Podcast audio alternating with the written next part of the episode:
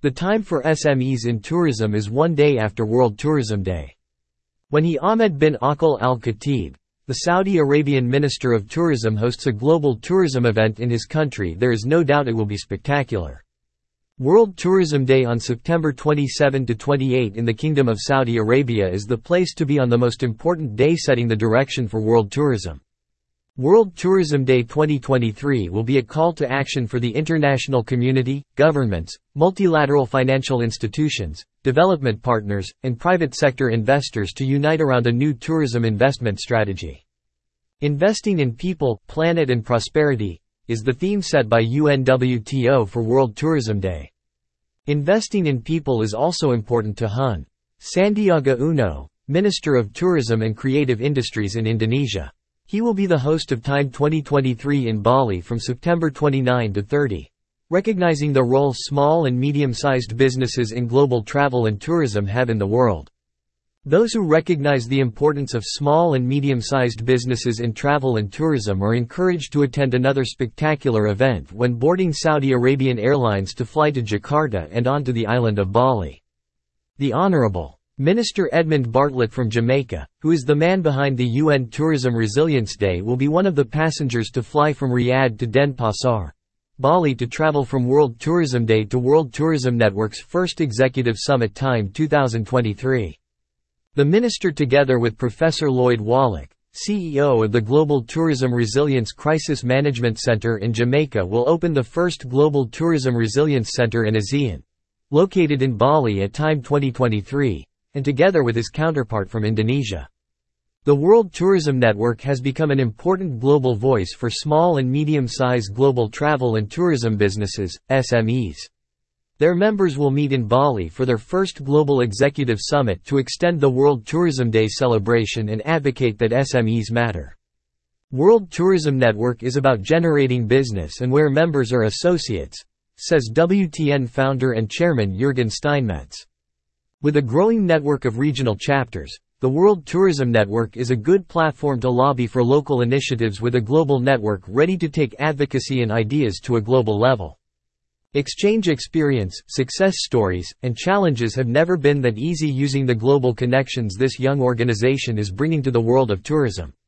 Supported by a growing number of public sector members, such as the Ministry of Tourism for Montenegro, such as tourism boards, and ministers of tourism, WTN is also welcoming representatives of larger companies to sit at the same table with its small and medium-sized travel and tourism entity members.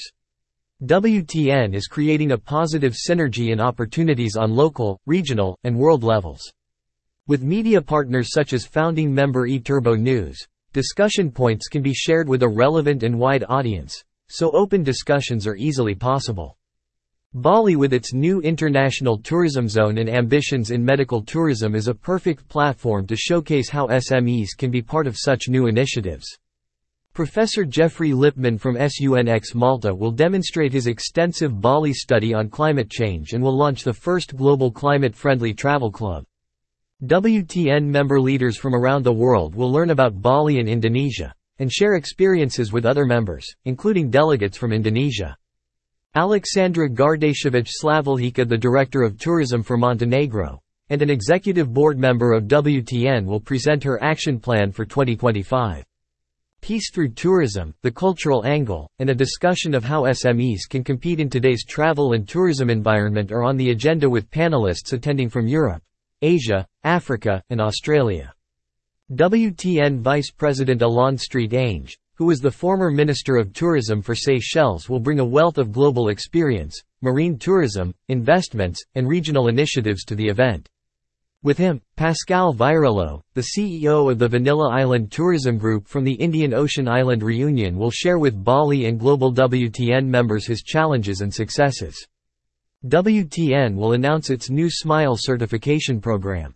It will help WTN members to promote excellent services and compete in today's business environment.